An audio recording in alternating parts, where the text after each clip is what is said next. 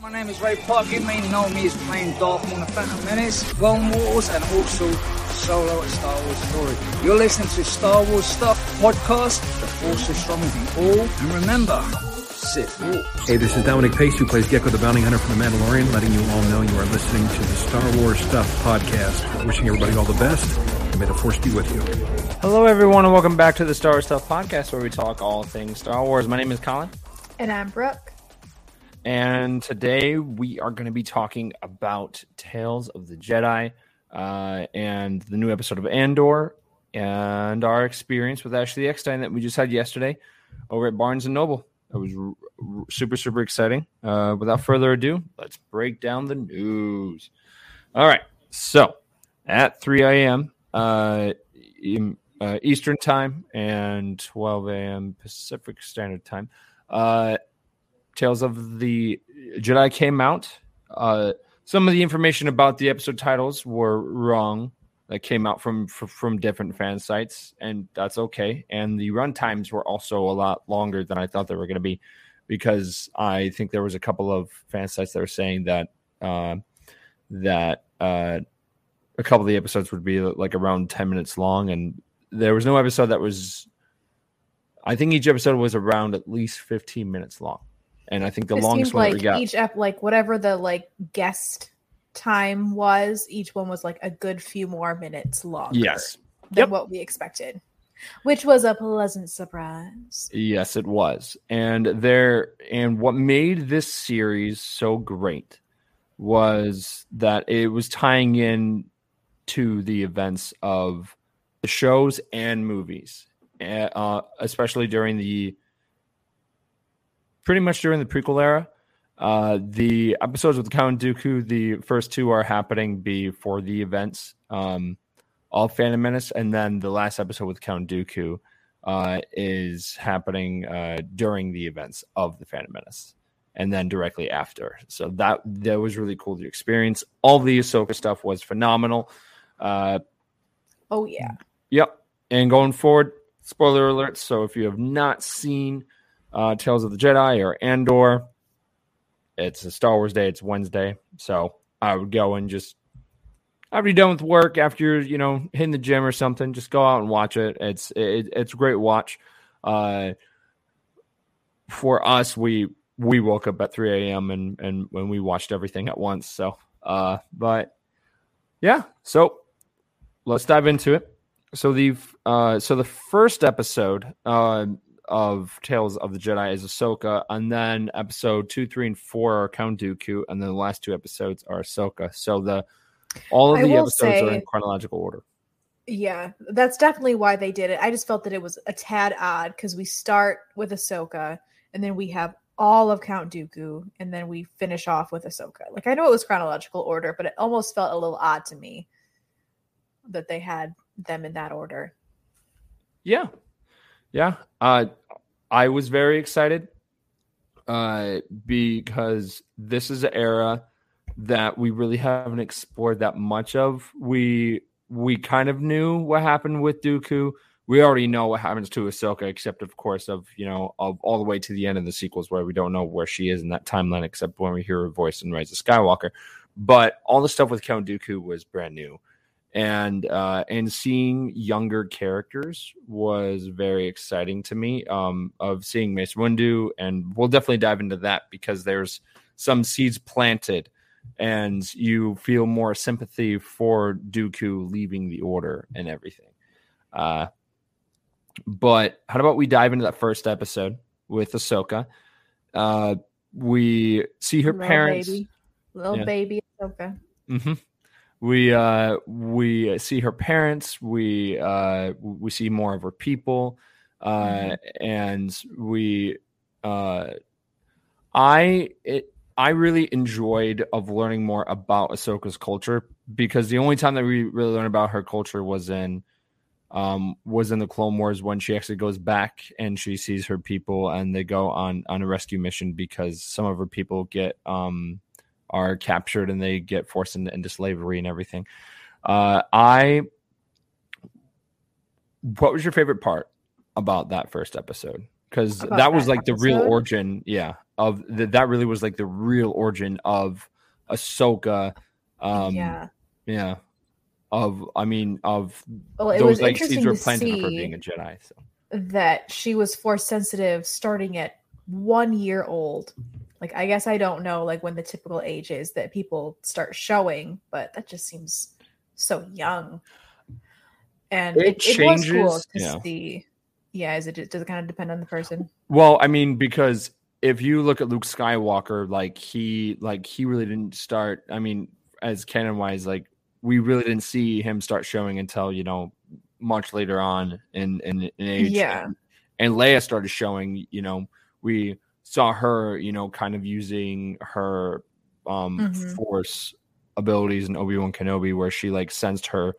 Um, Right. sensed what but was really going still, on. She's still a little. I mean, she's still a child, but she's Yeah. still older. She's definitely not one year old. No, Um.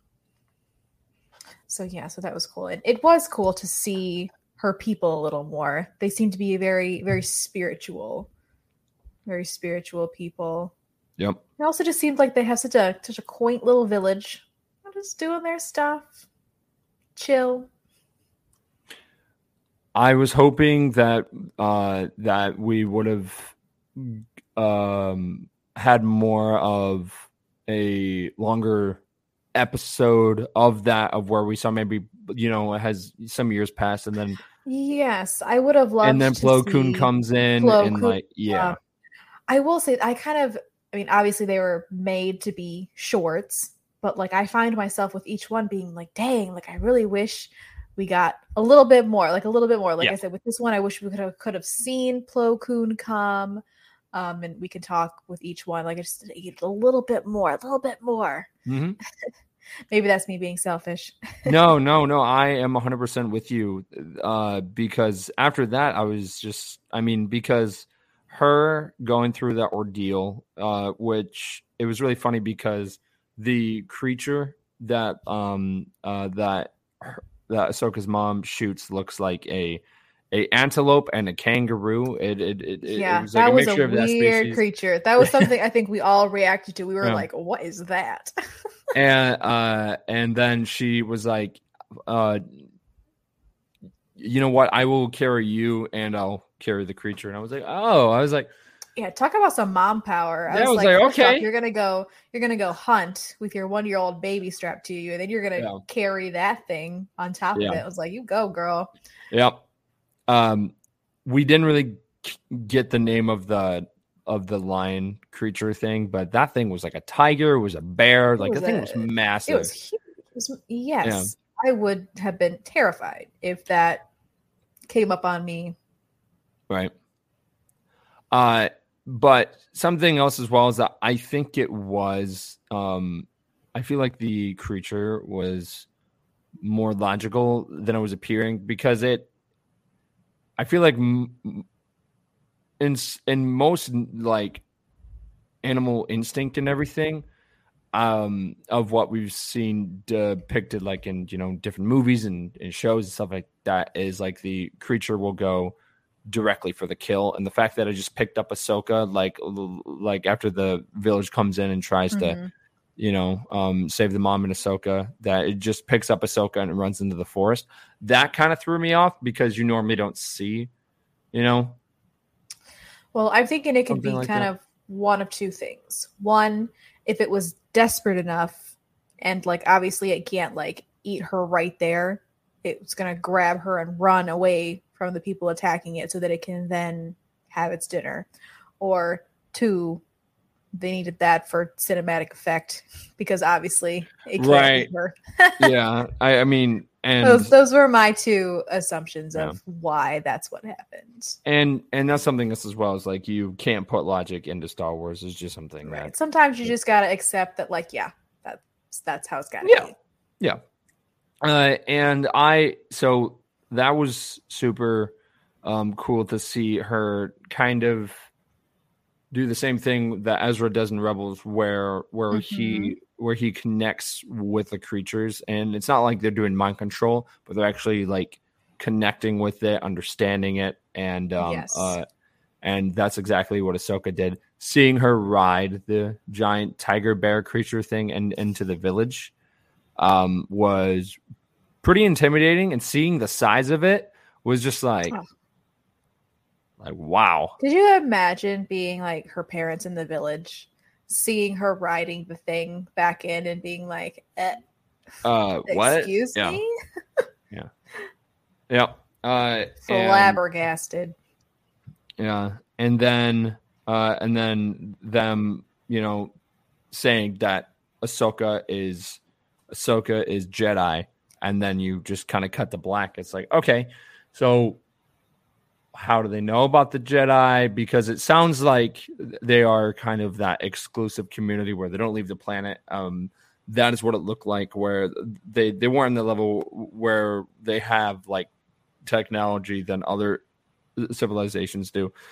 So I'm really curious of like of what happened next and did they call and say, "Hey, like a um uh we we have a Jedi here or were they using the holocron uh at that point that has the list of all the um Mhm. has a list of all the names of the future um uh force sensitive children uh because Well, that We don't know because they could have given us five more minutes. Right. right, exactly. So I'm I'm I'm curious if like if that holocron existed at that point or it was um or it was uh or the holocron maybe got uh um that the holocron came to be later. I mean, I I I could see it maybe existing all the way from, from the old from the old republic day, Mhm. days to the High Republic, but but yeah, I I really enjoyed that episode. Uh, and then just jumping from that to uh, to the corrupt um, uh, look at the Republic and the Count Dooku episodes was very very sad to see, but you also feel sympathy because of the next episode. You jump in and Count Dooku and uh, and young Qui Gon, which is voiced by Liam Neeson's son, and then we find out later when we see um in the in the third episode of the Count Dooku arc when we see Qui Gon that Liam Neeson is like a, is like officially back for that. So the fact they're using his likeness and everything is super super cool. But I was a big fan of seeing Dooku uh, just not. He was not uh, tied down by the rules of the Jedi, and he was teaching that to Qui Gon pretty much. Except, He was more of being like going with his Yeah. moral standards, like what he felt was right versus what the council may prefer. right. So I was, uh, I liked how they um, showed the kind of darker side of the Republic, and we kind of saw that in the Clone Wars and everything, and the corruption. Uh, but the fact that that they went to the extent of showing like how um, how desperate uh, a a society can get to where they have to kidnap someone just to prove a point. Um, Right. Because you when you see those people and did they confirm what what uh planet that was? I don't remember if they mentioned the name. No. But they just they looked terrible. They were so thin. They just they looked like death. Yeah, You know, imagine like I just can't imagine a senator allowing that to happen. No. And I thought it was even more funny when they do get to the senator's son that they've kidnapped and he's like he's just chilling. He's like upset. He is upset for the people. Not that he's kidnapped. He is upset that this the people like his people are suffering so much and that his dad has allowed this to happen. And i was like oh interesting. That's not what i was expecting No. Uh, and that also, in a way, um, because we really haven't seen it before, but when they're actually walking in in the village, you you see a dog, like not a like a space hybrid or anything like a like alien creature hybrid. Like it was an actual like dog. Um, i and feel like it still it looked a little off yeah, but like dog-like definitely canine like Yeah, I think that's the closest that we'll ever get to an actual dog in Star Wars. Because if It's uh, it, it's just like in The Hobbit and Lord of the Rings. Um, I remember watching the the Desolation of of, of Smaug, and we end up seeing those two. There's two pugs just kind of run past screen. I'm like, oh, I guess there's dogs in in uh, Middle Earth. But yeah, um, that's the same with Star Wars now. Uh, be, uh, but yeah, they end up walking into the pub and they end up, you know, asking of, of, of what's going on. And Count Dooku just does not hesitate. He's like, I'm going to make my intentions clear, and and he does like the whole kind of sheriff. Um, well, not sets, sheriff. Of, sets the lightsaber on the table Yeah, and is like, it- "This is what you're dealing with. Tell me what I want to know." Right, and that's not the trad- that's not the traditional Jedi way. And Qui Gon doesn't even like he, he's not even shocked like he did that. He's just like, oh okay, all right, cool. Um, and we kind of see that those teachings from Count Dooku and the Phantom Menace like towards him because of um of the way that Qui Gon handles the whole situation with Anakin on Tatooine and talking to the Queen. Um, uh, of uh, of just his his mannerisms, it honestly makes sense uh, that that Dooku was his master, and and you definitely see it in the show and this in this episode. Uh, but they end Well, up I going. think- Yeah, Sorry, I think I just think something that Dooku kind of taught him is to like kind of like think critically and not just completely blindly follow the Jedi Order. orders, yeah, he kind of taught like not that Dooku turned out to be a great person, but he kind of led the way for Qui Gon to kind of think a little more critically and not kind of like blind follow. right, yep. Uh, it's it's something that you really don't see in other Jedi. Like you mainly see that in um, uh, in in Dooku and Count Dooku, and you So Ahsoka, Yeah. Oh, yeah, yeah, and and in and And Ahsoka as well. kind of, kind of Anakin also. Yeah. But it's funny because then Obi Wan kind of feels like the black sheep, be um because if we never we haven't seen his story yet. Maybe in season two of Tales of the Jedi, we like see like a younger like um a Mhm. younger Obi Wan, and he's on the run with with Satine and everything. That would be really really cool, and I think the fans will love that. Uh, but uh, but you really don't see him uh like that. Uh, he uh, he is very he's very defiant in a way towards those actions because every time that we see um Anakin act like that, you know, Obi-Wan scolds him. Um he like then later throughout the Clone Wars he kind of, you know, kind of lets things slide and everything. But I uh I I love that um that we are seeing more of the corrupt and not so much of the we are seeing the darker side of of the light side if that makes sense and Yeah. not everything is black and white like it's Yes, that is something that I kind of love that Star There's Wars is kind area. of diving into is that even like these episodes with Dooku, like obviously like his methods were not great. He was No. not at the end of it a good person, but I felt like I understood him more because he also was played by Palpatine. You know, I think at his core he kind of felt like he was doing the right thing. Again, his methods weren't good. But like so much it's it's very realistic for things not to just be black and white. Like in real life, it's not always clear like who the the quote unquote good guys are and who the right people are. It's Yeah. kind of it there's a lot of gray area. So I love that these episodes kind of showed us more of that. And they they did. They kind of like i never i always just thought like oh dooku he's 100% evil awful. But after watching these episodes with him i was like oh i like kind of understand him now a bit more. And he's not quite as evil as i thought obviously. Again i'm not condoning his methods. He did some bad stuff but i have a better understanding. Yep. And I am hoping that we see more uh we see m- more of that in different shows later and I think we'll we'll definitely see stuff like that in the Ahsoka series because um Ahsoka's on that level as well and and she was so hesitant to to train Grogu and all that stuff because of she's seen the worst of the worst. She survived the worst Yes. the worst. Absolutely. Yep. And I'm hoping that we get more flashbacks in that live action. Would love to see it. Uh, but yeah, yeah. Um, and then we we then uh, see uh, them go to the barn. They like talk to the son. He's he's very um, he's very He's sickened. mad.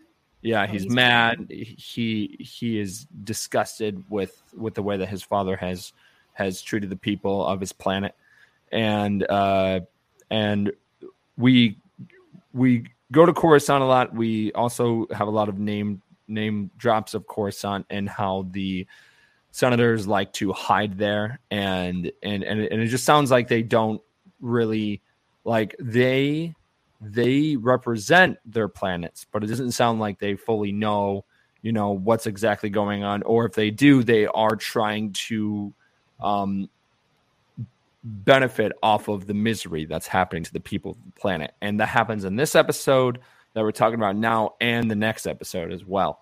Uh, and, it, and it- sounds like it's a very common thing. And this really hits Dooku, and he and and he he gets to a point where he doesn't want to be part of the Jedi because they, they've lost their way, and it seems like all they do is they Mhm. serve the Senate, and they're, They're not kind of like- the people of the Republic. of the They're Republic. turning a blind eye to the corrupt senators. Like obviously, you know, we've got some good senators, but some bad ones. And the Jedi aren't necessarily doing anything about it because it's it's not their place, you know. And he's Yeah. like, This is this is not okay. And you know, we kind of have to agree with him on that a little bit. Mm-hmm.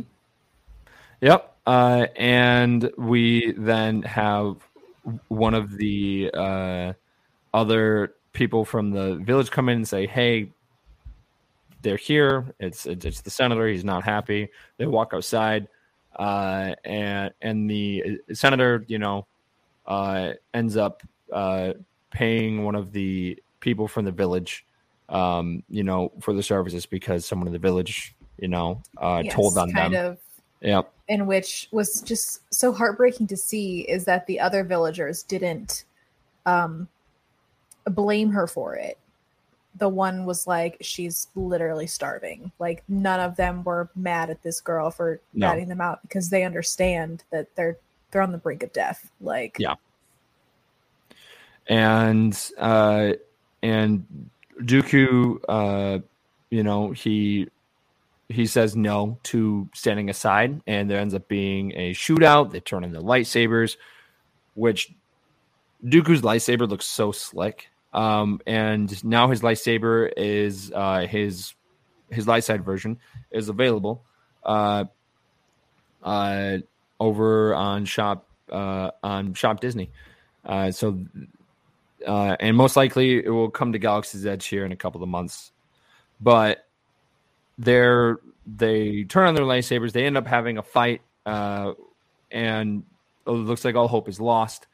And then Dooku just loses it. He uh, he ends up choking the he ends up choking the the senator, and the uh, senator is not innocent in this at all. Like he he- he is admitting that you know he knows what's going on here on the planet but he doesn't care and and and he just wants his son back and it might be blinded by love and stuff but also it's like he he was not innocent he knew exactly what was going on with his people and everything but Dooku loses it because he sees that he just doesn't care and uh and the senator also says that that that your job is to serve the senate so there's a lot of people in the Senate that are like, you are serving the Senate, but in reality, they are supposed to serve the the Republic. And Dooku just loses it. Mhm. Yep. So he runs up, he he starts to force choke him.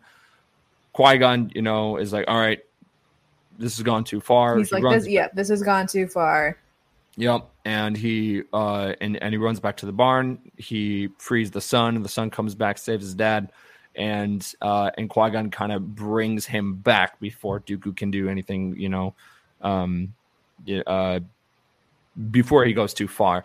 And then uh and then at the end of the episode, the uh the the village is doing their best to rebuild and and the son you know is is promising the people of the village that you know he's going to make things right and he will try undo the wrongs that his father has done. And it was also it was just so interesting because like while the son is like you know i'm going to help you the senator himself is sitting in his car we'll call it a car and Looking he's just not saying a word yeah. he looks just like he just had his world shattered. And he's just silent. I mean, so, uh, uh, a uh, a line uh, a line that that Qui Gon actually says in the Phantom Menace is uh, greed can be a powerful ally, and that is a really good line because the senators of the Republic have a duty to their planets and to their people, but they can also be blinded by that power and greed um, and and they become corrupt and they use that for their own benefit. And we see that a lot through the clone wars. We see we're seeing it here. And the jedi i think most of them are so blinded by um not the power that they have but of of just you know of following the code and everything. And that definitely restricts them from doing things that they should be doing. But because their code is so strict they you know can't do it. It's kind of like this uh covia accords in in marvel where Mhm. um where you had the civil war uh begin between iron man and captain america because captain america was like if i you know follow these rules uh there's a uh chance that we might not be able to do what we need to do uh and and it's because we are being restricted and that's kind of what the Jedi code is. Uh, um, it is holding you um, back from uh, doing things that you know may be right, but in the eyes of the Jedi, there is a more peaceful, peaceful solution. And Dooku um, is starting to see through these episodes all the way to the end that you know that the code is stopping them from you know real, real peace and order.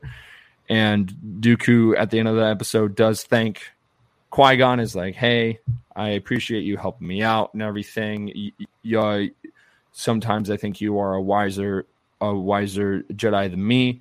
And then they walk to the ship, and the episode ends. I really enjoyed the episode. I thought that that that was a great way to introduce, um, you know, of the corruption that we later see in, in the prequels and everything and in the Senate. And and just seeing young Qui-Gon was awesome. Uh, Mhm. that made me so happy. And and the fact that uh, that Liam Neeson's son gets to carry on that Qui-Gon legacy and he had the chance to do this with his dad is is awesome. So Yeah, uh.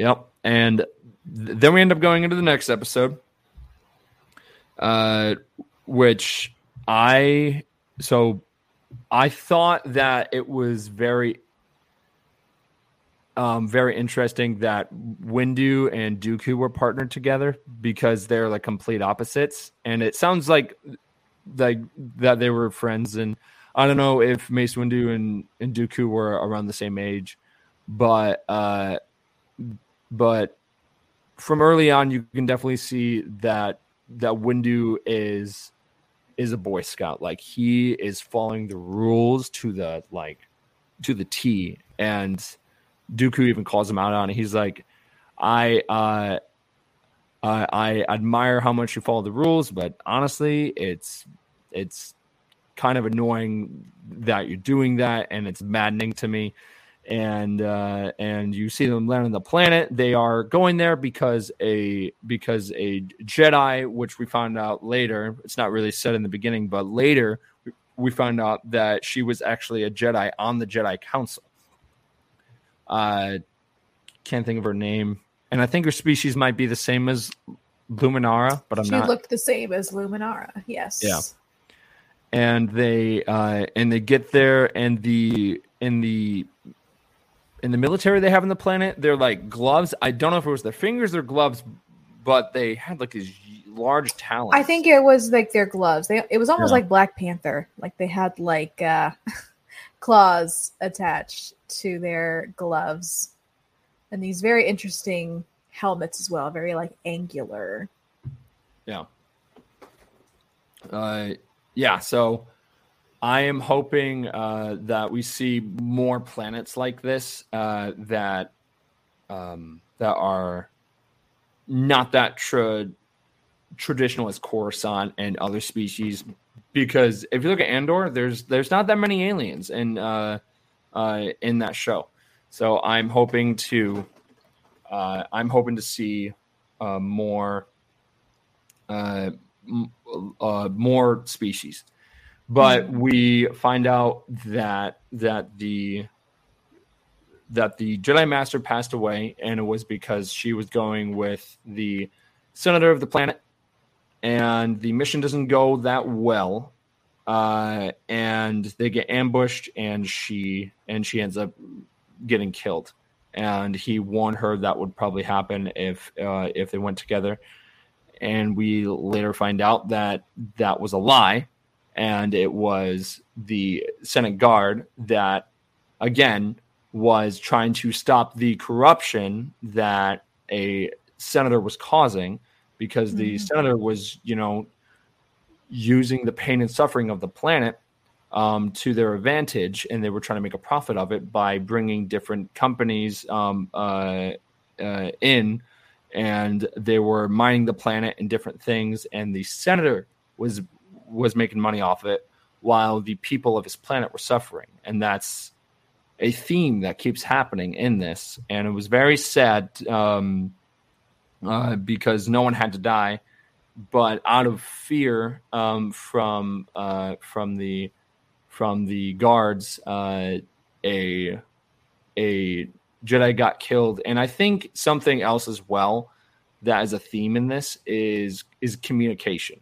Like these, like people were afraid that they weren't going to get the answer um, that they wanted, but and and and they just thought that no one's listening to them. But in reality, all they had to do is like speak up, and someone would have.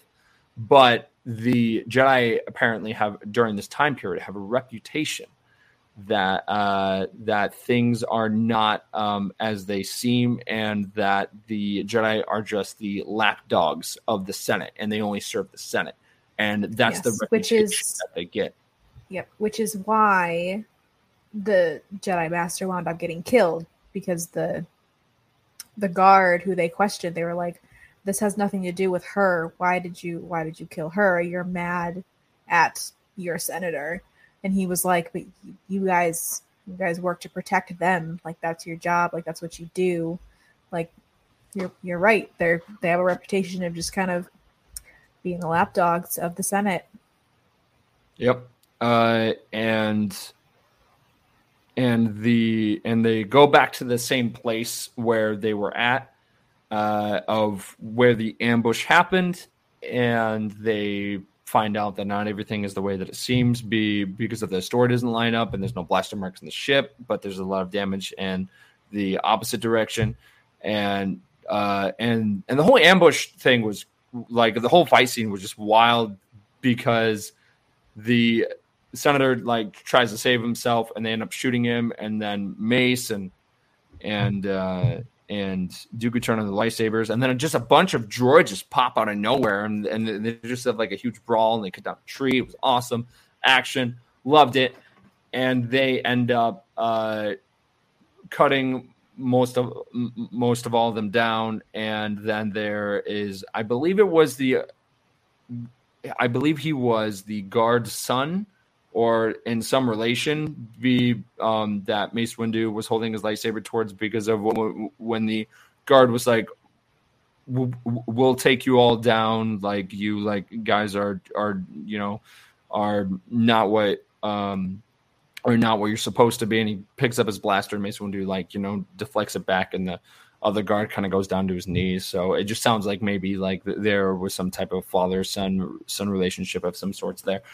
Uh, but then we you know find out why, and and it's because of the senator was being corrupted, and then Mason Dooku were like, uh, well, actually Dooku is silent during this, and Mace is doing most of the talking. He's like, if you just talk to her, she was a Jedi, she would have listened to you.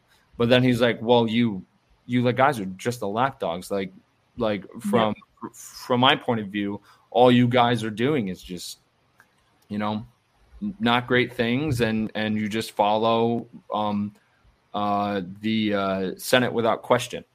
And that kind of you know makes Dooku think. And he's like you know I didn't agree with all your all, all of your methods but at the same time I think you had every right to defend your planet and and, and, and your community. And then as they're walking back to the ship uh to to take the Jedi Master back to uh, Coruscant, uh, Dooku, uh, you know, is is asking Windu if uh, uh, if he thinks that the Jedi Council um, uh, will will will get better if they keep following the path of the Senate and everything. And Mace Windu says in a very blunt way, he's like, I mean, that's not really my my call. That's not my decision. We are just going to uh, follow the council and and and we'll just do what they tell us to do. And you can see Dooku being like, okay, well, you are you are part of the problem. You are part of the uh, um of, of the corruption. And they end up going back to the planet. Like, I don't want to say like mindless per se, but just kind of like again that blind follow, like just being like, yeah, we're just gonna do what the council says, like no questions asked. It's just kind of like. Mm, maybe some critical thinking there would do you some good there, Mace. You know? Yeah. Yep. Uh, and then we end up, uh, and then we, you know, later see him walk over to, uh, we see him walk over to, uh, to the temple. He grabs Windu when he's talking to all the other Jedi. He walks um, Dooku calls the name and he's like, "Hey, so I heard that you are taking her spot in the council." And Mace Windu's like, "Oh, well, yeah, because I took her spot because I followed the orders of the council and you didn't." Um, it felt very manipulative yeah. to me the way he said it. Yeah. And like, I personally have never been a big Mace fan of Mace Windu fan. yeah. No, it's just I just never really liked him as a person. I always felt he was kind of just overly arrogant and just kind of like he just always kind of rubbed me the wrong way. And especially when he was like talking to Dooku of all people. and just saying like, yeah, you know, like you kind of went against the council and I was a good little boy and followed the rules, so I got the spot. Like that's just that's kind of the vibe I got, and I was like, "Ooh, that did not sound good to me." That Nope. sounded a little little weaselly coming from Mace Windu. well, I mean, well, on top of that, you also see him uh, in in the Clone Wars and in the prequels, where it's not like he's blinded by power, but it's just like of he, self righteous. yes, like he always just kind of feels like. And I just Uh, that's such a I just I can't stand Mm. self righteous people. So just I'm- like the yeah. I'm just glad that he he never got to the level of Pong Krell. Um, do you remember who that is? oh gosh, yeah. So Oh, he yeah, wasn't that yeah. bad. Oh no. But- No. Uh, but yeah, uh, and then we see the episode end. Great episode. Again, all of the seeds are like planted of him. just really makes you think too like it just like you know all my like ideas that i already had like set in my head about certain characters i'm suddenly kind of being like oh so i didn't know this so that kind of makes me think differently about that right. just i, I kind of love it i love being challenged that way and like just And- getting such like people are so complex characters are my favorite things about like movies and books and things. Like i just dive so deeply into like the characters and i love when they're complicated. I agree. Because of uh, um, because of the next episode, you know, leads directly into him turning to the dark side, and that was something that we knew that was going to happen, but we've never actually seen it happen. So uh, I was really excited to um, uh, see everything go down, and my theory about Yaddle was definitely right. um, because we don't see her in at the end of the Phantom Menace, and we don't see her later. And then it was all used to be old canon that she she survived Order sixty six, but they definitely changed that. Um, but we see uh, in the beginning of this episode, we see Dooku um, walking through the Jedi library, and he goes in the back um, of very uh, sneaky, like very yep. sneaky. He we walks know in the he's back. kind of like he's doing something. Yep, and he goes in the archives and he erases uh, the planet Camino, and we learn at this point that the timeline. Well, because he types in Mas- he types in a code first, and it says "Welcome, Master Master, Scythe Diaz." Sifo And I was Dyas, like, so oh, yep. and then so he I- pulls up Camino, and I'm like, Mhm. oh my gosh, he's erasing it. This is it. This is who and how yeah, Camino got erased from the Yeah. database. So that Oh. was that was cool to see. Honestly, I was like, oh, all of us on the couch were just like, oh, get, that's uh, what's happening. right and i didn't think again i didn't think we would see any of that and and the fact that the show has given us the opportunity to see things that have been talked about for a very long time is awesome uh, and then we uh, see him walk back uh, through the library and he sees um, joe There's a lot of there's a lot, like a lot of talk going on, like a lot of Yep. talk going on. And he's Oh, like, yeah. "What's going on? What's happening?" Uh, and then we find out later this is happening during the events of the Phantom Menace, be Mhm. uh, because she says that your apprentice, uh, Qui Gon, has run into his Sith Lord on Tatooine. It's like, oh, this is happening during the events, and then in the next scene, Yeah, we we see Qui Gon Jinn walking with Yaddle, which is played by Bryce Dallas Howard, and this might cause some contra controversial stuff because she's not talking like Yoda, like she is talking in a normal accent. So now it's like, why does Yoda talk the way that he talks? Because for a I just while, a lot of people thought yeah. that like we well, you know, because we've never heard anyone else from his species speak, so we kind of assumed it was like a species thing. But now, since Yaddle is not speaking this way, it is solely a Yoda thing. And so we were Yep. kind of like we were throwing back and forth, like maybe it's kind of like you know, like people have different like dialects, like maybe that's just how some of them talk, because you know, speech is a learned thing. Yeah. Like, so again, just kind of raises more questions about their species and mhm. where they're from, what they're about. Yeah. Uh, hopefully, we'll uh, have some of the mysteries solved in Ma- Ma- Mandalorian season three because there are some rumors Mhm. revolving around that. So we'll have to wait and see. Uh, but they are walking down the hallway. Liam Neeson's back as Qui Gon. He's talking. He's just like, man, I guess that news spreads fast. And then we see, um, and then we have Dooku walk up. He talks to Yaddle Qui Gon. It's like, um, did the did the council believe you? And and he was like, no, not not really. And and I and you can definitely right and you can definitely tell yaddle's at that stage where she's just like i mean i i want to be on the council side but also at the same time you know um Right. Her little likely- comment cracked me up because they're like semi talking a little bad about the council, and little Yaddle's like, well, as someone who's on the council, it just like Yeah. the way she said it just kind of made me crack up a little bit.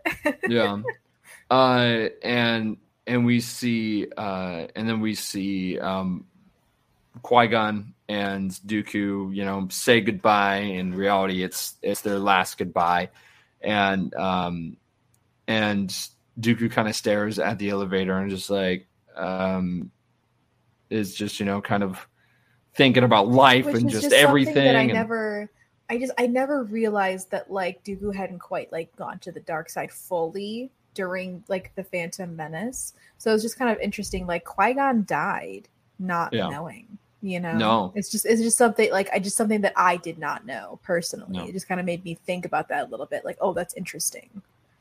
Yep. And then we have him, uh, and then we have uh, Yaddle sensing something is wrong, and she's like, "Hey, is everything okay?" And he's With like, Dooku, she's Yeah. like, "You feel off, man. "Yeah." You want to Yeah, talk about it?" and uh, and and he's just standing there, and he's like, "They they grow up so fast, and all that stuff." And they walk away. They walk the separate having ways. like a dad moment. Yeah. And and then the screen goes black, and then you go back to the same tree that we see in the Clone Wars a decent amount, like in the courtyard, and sad music is playing now.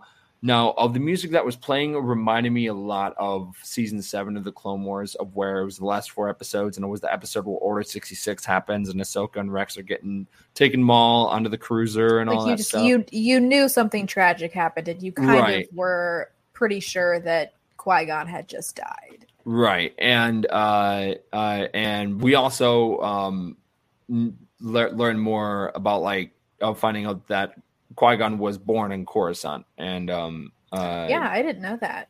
right. So I was like, oh, cool, Oh, awesome, Coruscant native. yeah.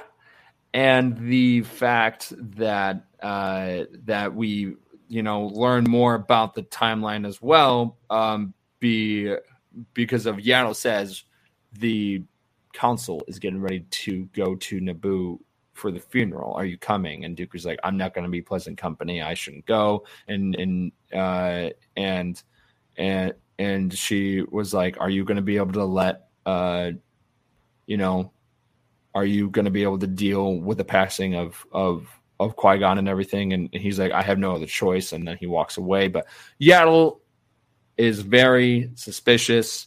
Um, and and she's also very wise.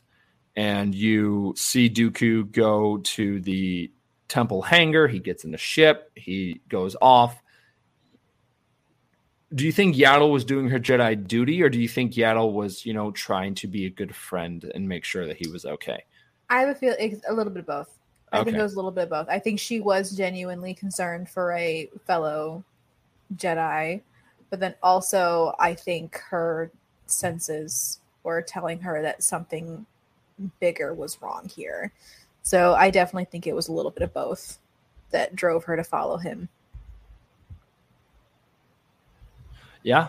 Yep. Uh, and then we see um, uh, them go to the same area that they do in Attack of the Clones, and, and we also see that um, it's a very uh, worn down area of uh, Probably off the Uh, beaten track kind of deal, like you know. of Coruscant. Uh, it's it's very torn down. It doesn't look like you know people have been over there in a very long time. Maybe during the High Republic era, that was more of a you know a civilized era, um, like area, and then something happened, and then it got worn down, and people kind of left the area. Something maybe happened over there that, that that we don't know about yet in history, and and and something revolving around the dark side. Maybe that's why no one goes to that side of the planet, but that's what draws the Emperor and Dooku and them over there. Uh, that's my theory, anyway. But we see uh, them go over, and also I don't know how Dooku doesn't see a ship following him because Yaddle's not that far behind. And I so don't know I how- actually think about that a lot in Star Wars when Yeah. People are following others. I'm like, are they just? I don't know. To me, like I feel like I would notice, but also maybe they're just not looking behind them. You know what I mean? Like yeah, yeah, I guess. just Uh, and then we uh, see them park the vehicles. Yaddle shuts up the ship and, and starts running towards the uh, towards the hangar where where Dooku parked, and and and uh, and she goes into hiding, and she's kind of hiding behind a couple of crates in the ship. And you see Dooku talk to um, to Palpatine, and Ian McDiarmid comes back and voices him. I love that he keeps coming back and play, and he keeps playing this character. Most likely, we'll see him voice him again in Bad Batch season two, which is going to be in January. Uh, on January fourth is when the season two premiere is. Uh, super super exciting. But you see them kind of talk about how Dooku didn't know that Qui Gon was going to die, and he blames the Emperor for his death. And the Emperor, you know, yes. He is- said you went too far, yeah, yeah, he was and- not happy. Mm-mm. So then you just see the emperor being like, "Well, you know, it's fine, it's fair because my apprentice died too. So boom, we're even." Uh, and and at that point, it looked like Qui Gon was. I mean, not Qui Gon. That Dooku was debating on going any further with being uh, with turning to the dark side until Yaddle comes around the corner and then his world shatters because he's like, well, she knows. She knows everything now. She was eavesdropping and everything. Um, I can never go back to the way things were. and uh, uh, and the fact that the Emperor is kind of uh, that Palpatine's like just kind of like standing there and doing what he normally does, but but now like he's in the presence of of another Jedi um, was very interesting to me because we've never seen him like in that state like of where he's you know publicly talking to someone like that as you know uh as Darth Do you Sidious. think he knew Yaddle was there and he just wasn't phased because he knew that either Dooku or himself could defeat her? Like he just really did not seem phased at all by her being there. And you would think for someone who is literally having this big old master Yeah. plan that just got found out, like that if she escaped, that would have shattered everything. And he just literally he just stood there. Didn't even look scared. I think he was using that as the plot. Um, uh, like, I mean, uh, I, I, I, th- I think it was using Yaddle being there as Dooku's trial to to being his apprentice to the dark side. Like that was his final stage of where it's like, all right, I trust you. You have killed a Jedi because that's what Dooku tries to do with Ventress and Grievous because of he questions their loyalty throughout the Clone Wars because Grievous struggles with you know actually killing any Jedi, and that's the same thing with with Ventress as well, and and he will definitely gets that from Palpatine, uh, and and we see him kind of question everything, and she you know is trying to bring him back, and it's like hey, it's not too late, and uh, and uh, and and he's like you know what, it's time, and then they have their brawl they like fight uh and she then gets to that kind of break in the fight where where she's hiding behind the ship and she's like hey listen i actually left uh uh, uh i actually stepped down from being part of the council because i thought what they were doing was wrong and qui-gon didn't have to die all we had to do was was believe him and we could have stopped the sith we like could have stopped all of this and uh and I don't You like- think she was telling the truth, though. I think Well, she was grasping. I was thinking that too. So I again, there are some answer. Uh, there are some questions that were answered in the show, but they were also um, more questions raised, and that's one of them because it was like, did Yaddle actually step down, or I mean, because then that makes sense why she didn't go um, to to Naboo because she was not there at the end of Phantom Menace. But now watching, uh, now going back and watching the Phantom Menace, seeing Yaddle not there is going to be really sad because you'll be like, oh, well, now we know why she wasn't there. It's because of, of the fight that happened. And, um, uh, and, and you see, uh, you then have Dooku kind of move the ship away. They like keep fighting. And then, uh, she ends up getting on, on the, uh, on the hangar door. And it's funny because then she's at that, at the same height level as Dooku because she's up there. So like they they can have like a real fight where he doesn't have to bend down or whatever. And then uh and then he like like force pushes her back and the and the, and the door closes and he thinks that she's dead. And then and then Palpatine's you know at that point he's like all right good. Rise my apprentice. And Dooku's like yes master. We've seen all that stuff before. But then Yaddle force pushes up the door and she falls through and that's kind of like her last I would like to see some schematics for that door because I just don't. I think she should have been smooshed. I know that I think there was like a little crack in there, but I think there was a gap. Um, but uh, but yeah, so you uh, then have her, you know, you know, just kind of being hopeful at the end, being like, you know what, you can't win and stuff like that, and then uh, um, and she was saying that like you are now part of the problem that um th- th- that you feared that was happening, and then he's like, um, uh, let me help you, um, uh, you know, rest and fall into peace or something, and then boom, slash. And it's like, all right, well, there's Yaddle. And the very last shot you get is seeing the is seeing Palpatine's yellow eyes, his smile, and then black. It's like, man, huh, that's and then then that's the, the that's the Dooku arc of it, and then you see him, you know, uh, later and attack the clones, and that leads you know into the Clone Wars and everything. I thought his arc was amazing. I I wish we had more time with it. Um, it kind of felt rushed, but at the same time, it it it had to be because of this wasn't your traditional Clone Wars episode length. It it was it was very it was advertised very early on that these are shorts. But honestly, it it was done very well of the voice actors of the animation. The animation for the show is phenomenal.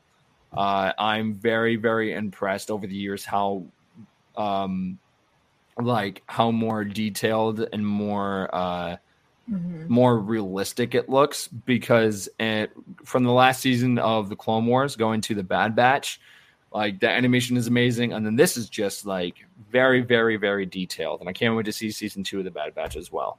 Uh, but these were probably my favorite arcs that I've seen in a long time in a Star Wars show, and the fact that it was dealing with a character, fun, very cool. Yeah. yeah. So I I was very impressed, and I hope we see more um, arcs like this with main characters. I think I I was just talking about this on on, a, on our stream that we did for Instagram, but I I would love to see um, a story about Tar Vizsla, the first Mandalorian Jedi. I think that would be a great. Well, because I think there's just so much question about him and Yeah. how the dark saber came to be and just all all that stuff. So that would be very cool. I think there's a lot of Jedi who would just be very cool to see a little bit more backstory on them, a little more detail. yeah, Diving deep. Yeah. hmm And now we, uh, uh, and then we have the last two episodes, which are Ahsoka. Um, let's let's jump into those. So, how did the Yes. next episode start? I believe it started with well, Anakin running. First of all, the man was late. Shocker. Um, and so he is running, and he runs into a room, and Ahsoka is doing um, a test. Essentially, she's got some little like little droids, and a bunch of the Jedi Council is there watching. So I'm assuming it's it was like one of her final tests. Um, and I believe it was Obi Wan who said that um, the the little like circle droids were meant to um, simulate the the newest battle droids that they would be facing, and so she destroys them all, does a fantastic job. Fun little fun little cameo we had in there. We had little um Kanan, little Kanan in there watching her, being all amazed, like, wow, look at her. So that was that was a fun little little cameo. Um, yeah. So uh, I mean, obviously she kills it, and it's just interesting because Anakin is just he doesn't look impressed, and she's like, "What's wrong with you? Like I just passed with flying colors. Why do you look upset?" And he's like, "You know how I feel about these tests." He he thinks they're too easy, and I also think that's just him being very overprotective of her. You know, he wants her to succeed and be the best. And so he's like, You want a real test? I'm, I'm going to show you a real test. So they go to, I think we decided it kind of looks like the same place that they were kind of keeping the, the Zillo Beast from that Clone Wars arc, like kind of like a big open space. And um, Rex and a few of the other 501st are hanging out in there. And he's like, Okay, if you can hold up against Rex and his guys, you're, you're going to be able to handle any separatists out there. and that and so- definitely foreshadows um, the. oh my uh, gosh, the the whole time I was like, oh my gosh, the irony of Anakin encouraging her to practice against the clones and then him being like the ultimate like the final straw of her literally having to fight the clones for her life. you actually see her do a spinning move um, where she jumps off the ground and she does like a twist Yeah, in air. a very similar same move. Yes. that she uses to defend herself and when Order Mhm. 66 is happening. Yep. So there's she a kind of like lot escapes of into the ceiling. that. There was a lot, and it kind of made me emotional.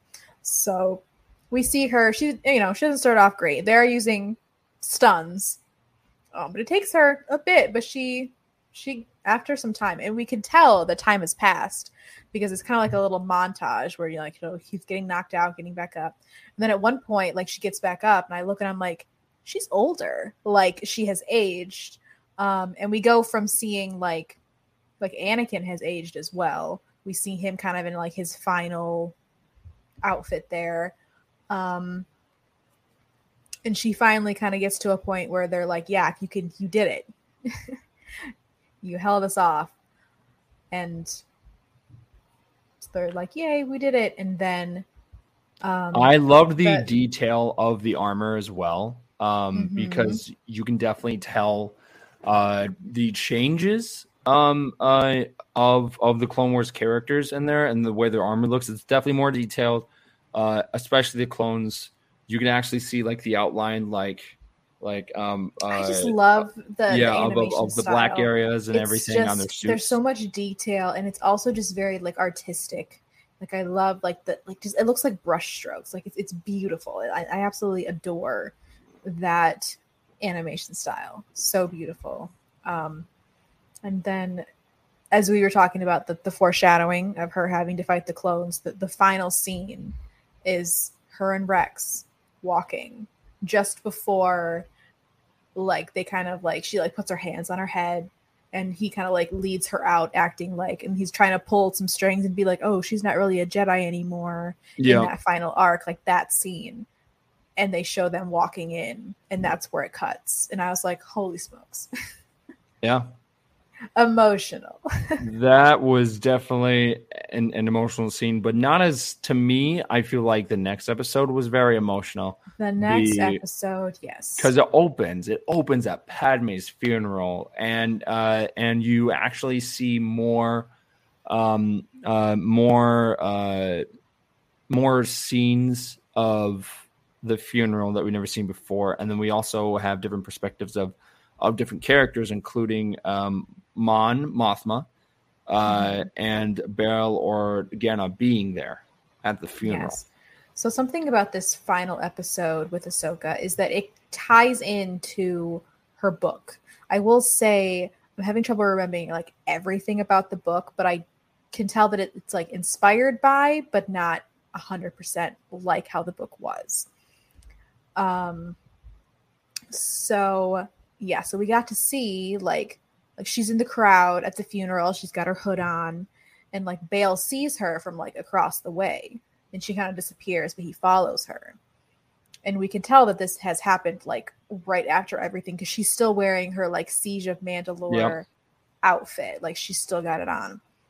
And so he's talking to her you know about everything. And he's like you know we still have a fight we could use you. And he hands her like a communicator and she's like i'm i'm done fighting. Like you know her world has just literally shattered. Um and so she's like no.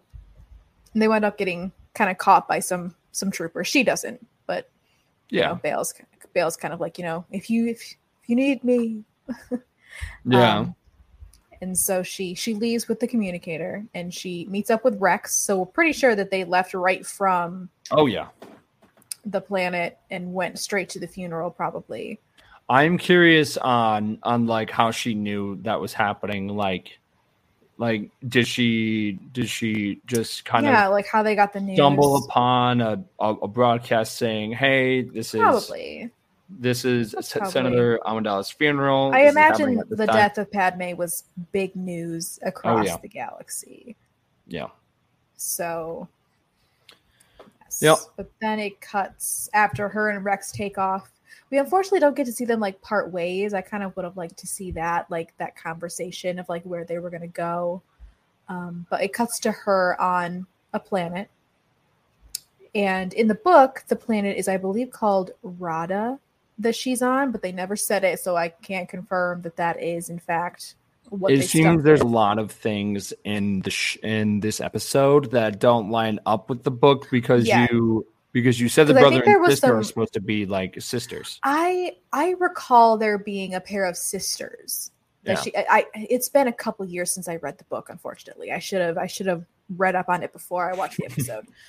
but I recall there being a pair of sisters because I remember thinking it was ironic that um she had the other sisters, the Martez sisters too, and I was like, oh, she keeps getting caught up with sisters. Um, but there is a brother and a sister that she's kind of working with in like a field. And in the book, she did, she just kind of went to a planet. she was just laying low. She was just doing some work, just laying low. Um, so that's what she's doing. She is wearing her kind of like her like mechanic outfit from yeah. the Martez sister arc. So she must have kept that. It was a good look for her apparently. Um, and what happened was there was they were like stacking some hay and it fell over and of course she saved the girl who was about to get smooshed. And the girl noticed and kind of confronted her like nicely. She didn't know what she was doing. She was like oh my gosh you're you're a jedi. And ahsoka's like what are you saying? I'm like no i'm not. Like she's like Mm-mm. um but the brother unfortunately overhears and we can see it in his eyes. He's gonna rat her out. Which he does and mm-hmm. so when the next day, Ahsoka and the girl they go off to sell the hay in a in the market. And when they come back, their whole village is just ablaze, and there is a night brother. Excuse me, not a night brother. A um, inquisitor there, and he's got his double lightsaber. And in the book, she fights him, and that's where she gets her crystals for her white lightsabers. Now she unbleeds them. Okay, so yeah. question about that. Now, yeah. in the book, was the fight super quick like it was in the episode, or no? I would say it wasn't particularly a long fight because she did fight him no weapons. Very similar to how she kind of defeated Maul. She just yeah. like no weapons. She just so I feel like it's probably like it wasn't a super long fight, but it was very quick in the show but also, you know, she's Ahsoka Tano. She had a ton of training. And I don't know who this Inquisitor was or how trained he was, but she literally just kind of was like, nope, grab that lightsaber. I think she decapitated him. Yeah. We don't get that much time of learning who he is or anything. And and the way that he he was kind of a nobody in the book as well. Like yeah. he wasn't the way that he died too was really interesting be because once he gets like his um like his mask falls off or whatever, it kind of deflates like a balloon. It looks like he like disintegrates. Yeah. Well, yeah. he, so he pulled I'm, a he pulled an Obi Wan. He just well, right, but that's never really happened before. So I'm really curious of like about that because I think that was an interesting call because that's how it comes off as is like him mm-hmm. kind of turning, you know, becoming one with the force. But, you know, traditionally people who are on the dark side normally don't do that. So I'm really curious of what happened. Yeah. Um because we only see that really happen to uh Yoda and Obi-Wan, like on screen anyways. Uh yes. but but seeing um seeing everything going down and just seeing that um and seeing the uh the brother of being like, listen, I'm sorry, but you know, like I just like um the um you also see early on that like he is he is for the empire and and for like the um uh and and for the emperor and everything. I feel like he's um yes, because they did like while they were working, you know, having their lunches, they were chatting about the empire. And to me, he just seemed like the hopeful person, you know, like like how everyone kind of was in the beginning about the empire because they're basically the republic you know and so you know they won they were the, the good guys like that was shown to be and so they won so they're like oh yeah everything's great the empire did this and so it was like he was like in the hopeful stage that most people sh- it shattered for them as time went on Yep, and uh, and we see him change his mind after he sees that the Inquisitor burns the entire right. village and kills most of the how, village. How that quick that happened! Right, he was like, "Oh." Mm-hmm. And uh, and then they are wondering what's going to happen next, and we see uh, we see Ahsoka. Um, uh, we see later of uh, possibly Tantive Four um, shows up, and we learn that Ahsoka finally used her her communicator she ends up talking to Bail, and and Bail's like, "Are you sure you're ready to join the fight?" And then like, you know, that kind of yes, and gets that, that story started, and her joining yeah, the rebel so cells she, and everything. That's kind of how it happened in the book as well. Like that's when she kind of officially joins Yeah. the rebellion. Um, there's definitely obviously a lot more detail in the books, but essentially, that's the gist. Yeah, yeah. And then that ends up being the uh and then that ends up being the end of the episode and the end of the uh hopefully season 1.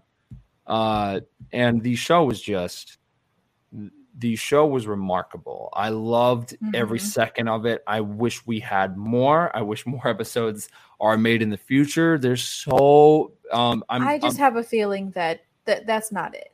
They're they're gonna do more. It was There's done so many more. Jedi to talk about and and explore. Mhm. Like I mean, I love for them to you know dive deeper into Obi Wan. I think that's a great Jedi to do. Specifically, younger Obi Wan.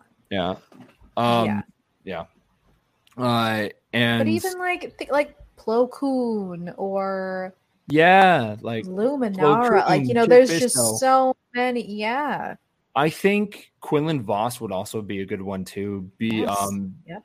uh because of you you could explore him um going into um uh like from from him being a kid and like maybe his mission that he does during the Phantom Menace and maybe Qui-Gon kind of sees him like of the scene of the Phantom Menace where he's like sitting at the table and they cross paths. Maybe we learn about that mission. I think that would be cool. And then we do maybe a mission during the Clone Wars and him surviving Order 66 and then during the events of of the Galactic Civil War because we know that he's alive at that point. So um I would love to see something like that. There's again, there's so there's so many Jedi to explore. Tarre Vizsla would probably be one of my top ones because we don't know that much about him. There's like not that much about him in canon. Um, and the only thing that we know is that he was the first Mandalorian Jedi. His he was the owner of the dark saber, and then boom, like that's really it. So I, I I would love to you know learn more history about it, um, about that character. But again, there's so many characters to learn about and everything, and and I think we'll see more of the show because this is something Absolutely. that I think they've been that Dave Filoni's been wanting to do, and I think this will definitely be a success. And I can't wait to see what happens in season two. But that's Tales of the Jedi. Uh, and not only that happened today, but the uh, the eighth episode of Andor. We um we'll kind of do a light breakdown, and then David will come on later, um, and he'll do a full breakdown because I know there was a lot that he wanted to talk about.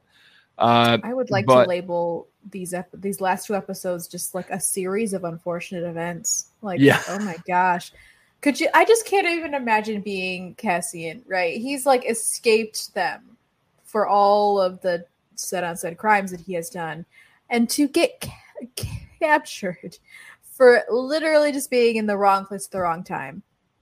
Oh, I was so sad. I was like, no. Yeah, It's also just uh, poor, poor, poor Cassian. I mean, obviously, we know that he's going to get out of this, but how unfortunate. Yep. And I um uh it it definitely has been a journey for for Cassian. Um you are definitely seeing him um kind of falling in into his thoughts and you like see him get lost in his thoughts because he's like I'm in prison. Like I'm I'm in the heart of the empire right now. I didn't want to be here and I'm here and not even like do anything to actually get in here. Like um and the way that they choose to torture um, the prisoners is is the floor, and I think that's a very unique um, way It felt like a very to. Star Wars thing. Like, Yeah. it's like you know you've never heard of that before. They're using some No. kind of like magnetic electrical current to like yeah, in, in in in the floor to introduce pain. It's like, oh dang, like that's that's like dark thinking, and, and it's almost like it's almost kind of like messing with their minds as well because when he gets to this special prison that he's been sent to it's basically like a worker prison where they're putting them to work um their cells don't have doors you know so technically like visually they can look and they could be like oh i can just walk out however they step off onto that floor when it's active, they're, they're literally dead. So I imagine that it's like not only like hard, but it's also like like mentally Mm-hmm. that's really messing with them. You know. Yeah.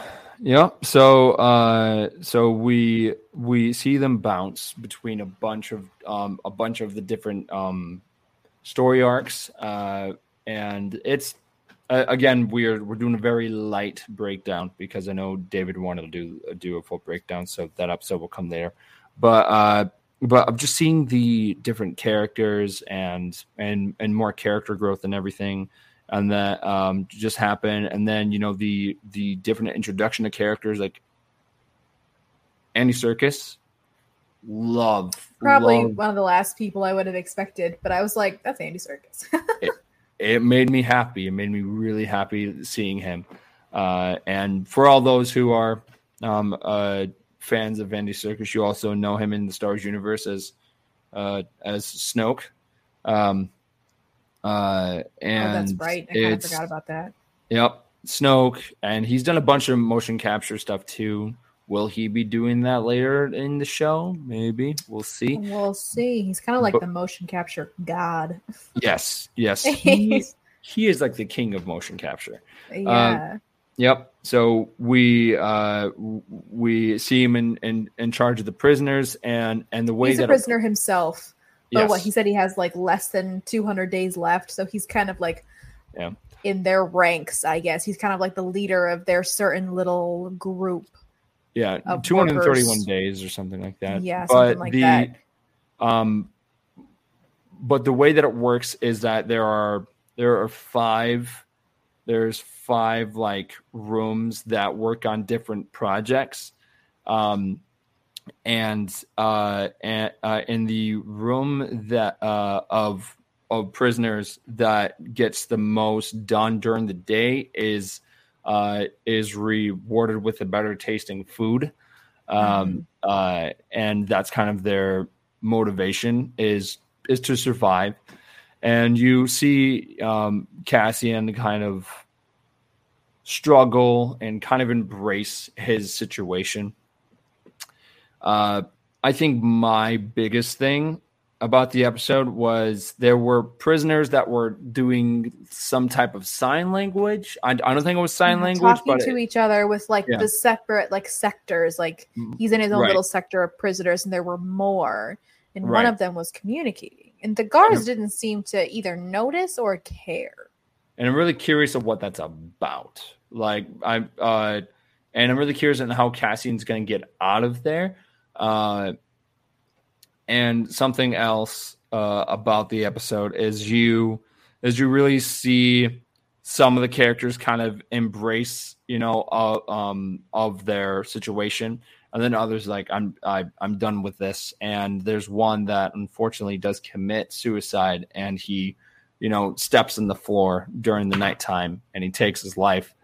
And um and there's a lot of of the prisoners that just don't care. And and, and they're just like, oh great. Like now our work situation will go down be, because we're missing a guy and he's dead and, it's- and it's gonna and it's gonna it's gonna stink up the whole room for the rest of the night. And it's just like wow like they they don't care. Like it's so it's it, it's very interesting to see that side of um uh of of the of the darker side of things in Star Wars because I never thought I would ever see something like that happen in the Star Wars universe. This is definitely pointed towards the adult audience, um, which again I never thought I would really see. Uh, and I think the closest that I ever thought we would ever get was maybe in Clone Wars and Tales of the Jedi, like of that theming. I never thought that we'd ever get to that point where it's more realistic and um, and it's having more real adult themes in there. So I'm very curious of what's going to happen in the next episode. Be uh, because then you see um, you see a couple of scenes with Mon Mothma um, talking to her Mhm. friend about getting more funding for the rebellion, and then you see Luthen um, talking uh, um, uh, talking to his assistant because the the character um, the character Bix is trying to is trying to reach out uh, to them and try and find a Cassian. When in reality, they're trying to find Cassian and uh, and kill so him. do you think Lucien wants him dead, or is that just because the assistant talked to oh gosh, what's what's the blonde girl's name, and she told her to go find him and to kill him because he knows too much. Do you think Lucien is aware of this yes, yes. And he wants him dead? Because that just doesn't Yes. seem correct to me. Hmm. Well, again, I think I I think things will like kind of like kind of clash and like line up in the end. Um, Because to me, it's just he knew that he was paying him to do this job. Yeah. He knew he should have known that he was kind of a flight risk that he wasn't gonna like uh, stay. There was always that risk. the the plot of the entire show is is I feel like is closing in to where like all stories are going to collide. I'm curious on on how Cassian is going to escape um the prison. Maybe it might have to do with Saw Gerrera because we you know near the end of the episode we see Saw Gerrera and it makes me really excited because of um Forest Whitaker was a great um uh he was a great addition to the Star Wars universe, and the fact that he's playing a character that was established in the Clone Wars made it even better. And having um, uh, him uh, dive deeper in, into his his character and just the scenes that he had in this episode, where uh, Luthen is asking him to help out uh, someone that's in a rebel cell that used to be a separatist and he wants nothing to do with it. He's like and it's because of they killed his sister. Um and he he doesn't care what faction that they are part of now. He cares about where they were in the war and, and the clone wars. And that's very obvious. So i'm uh it's going to be very interesting to see what happens in the next couple of episodes because he's so um, because he's so power driven by freedom and he doesn't care how he gets it because of he is a loose cannon. And it's going to be very interesting to see what happens next but that was the main plot of those um, of that episode. There was just Cassian was dealing with a lot. Um, they were dealing with different um, financing stuff on Coruscant and Mon Mothma, and then they were trying to find out where um uh where Cassian is, including the Empire. The Empire is trying to hunt him down at this point.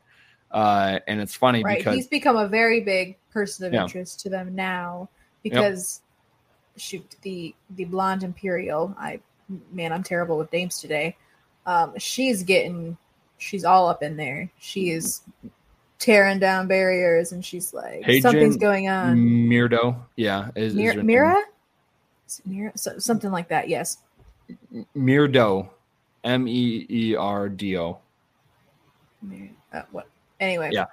Uh, she yeah, because she pulled um that that guy from oh my goodness. Uh, uh, his name is uh, Syril.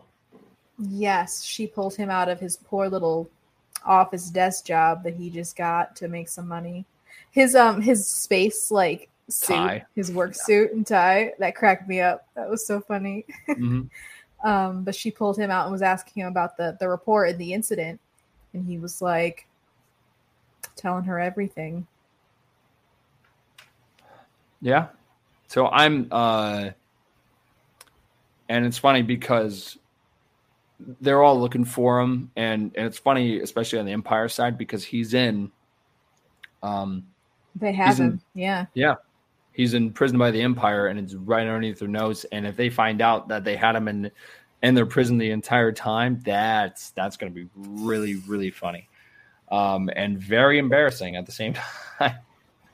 Uh but I'm excited to see where the next couple episodes go because um because all of these events are leading into Rogue One. So you will definitely see more well-known characters um and and and them going to Yavin. I'm hoping to see some cameos from Star Wars Rebels maybe by the end of the show or like in season two, um, because all of those like paths are lining up.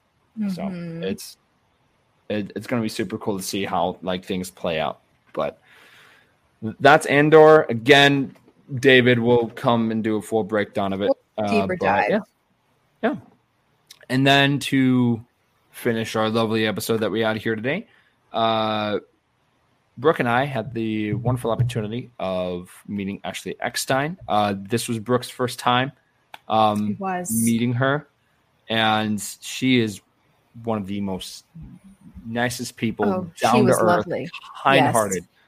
Yeah, something that so what it was for it was she over in orlando she did a a book signing of her new it's kind of like a, a what oh it's called um live oh my gosh babe what's it called like of, of the book. yes yes yes Uh, um, it's called Star Wars Every Day. Star Wars Every Day. Thank you. Um, and it's basically it's like a bunch of like she's broken up by months, and so there's like activities, like mindfulness things you can do, um, recipes, and just all Star Wars themed. Um, very very cool. And so she signed copies, so we have a beautiful signed copy.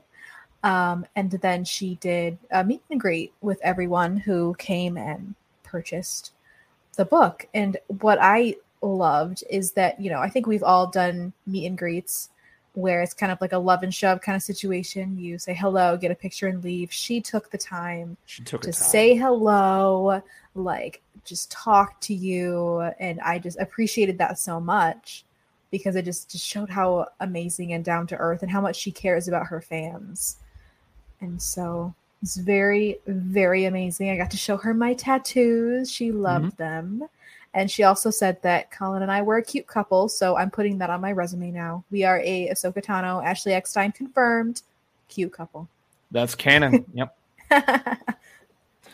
But uh, but yeah. So uh, I Oh, something else that was very cool. Don't forget the 501st, the um, Orlando Orlando Garrison. Yeah. The uh, yep, the uh, Florida Garrison was there. Um, Florida Garrison. I've I've I've seen a couple of them before, um, but So it, they it, it was great seeing they them had again. Some Yeah. Jawas, Vader, Troopers, um, I don't know who I don't know who the Jawas were, but they were doing a great job. Oh my gosh, they were so funny. One of them kept coming around and they kept kept stealing stuff. And I was like, yo, what are you doing? You got to trade. And they just kind of looked at me and they're like, oh, you're right. And they like gave the stuff back. They were just, they were great. It was so wonderful. It was such a fun little thing for people to come and do. Yeah, and uh, and and that kind of added to our Star Wars experience today, Mm-hmm. and it kind of felt like we were back at Star Wars Celebration, waking up at the crack of dawn, just doing Star Wars stuff, and then like we even did a meet and greet. Uh, so that was really really cool. Uh, and then and then today we're ending the day by by going to Galaxy's Edge and just kind of exploring and walking around. So it's it. I I love when things like this happen because it puts your um, fandom into perspective, and then also it just sparks it even more. Uh, and it, and it's awesome that we talked to Ashley Eckstein yesterday, and then we saw her uh, um, in Tales of the Jedi as Ahsoka today. Yes. So very, very cool. Uh, we appreciate all you being fans of the podcast, listening to us, being part of our Patreon. We would not be Yeah, doing this if it wasn't for you. And we want to give a Um, little shout out to um, our buddy Tyler, who we met Yeah. yesterday. We Super cool to meet you. we're very um, thankful to all the fans that came up to us. Um, we had uh, a, we we had a couple of groups come up and say hi and stuff, and so it's we love hearing back from you guys. We love meeting you, seeing you. If you ever see us like anywhere, you know, if, if it's grocery shopping Oh, or at the parks or anything, come say hi. Come say hi. We we love talking to you. Uh, we're on Facebook. We are uh, we have the Star Stuff uh, group and Star Stuff podcast page. We're on Instagram at Star Wars Stuff Podcast, Twitter at Stuff Pod, TikTok, search Star Wars Stuff. Uh, we also have an email, Star Wars Stuff Podcast at gmail.com. And please go on Apple Podcasts and give us a review. We love hearing back from you um, and your honesty. And we also have our own website, stuffpodcastnetwork.com. We're on Twitch, SW Stuff 77.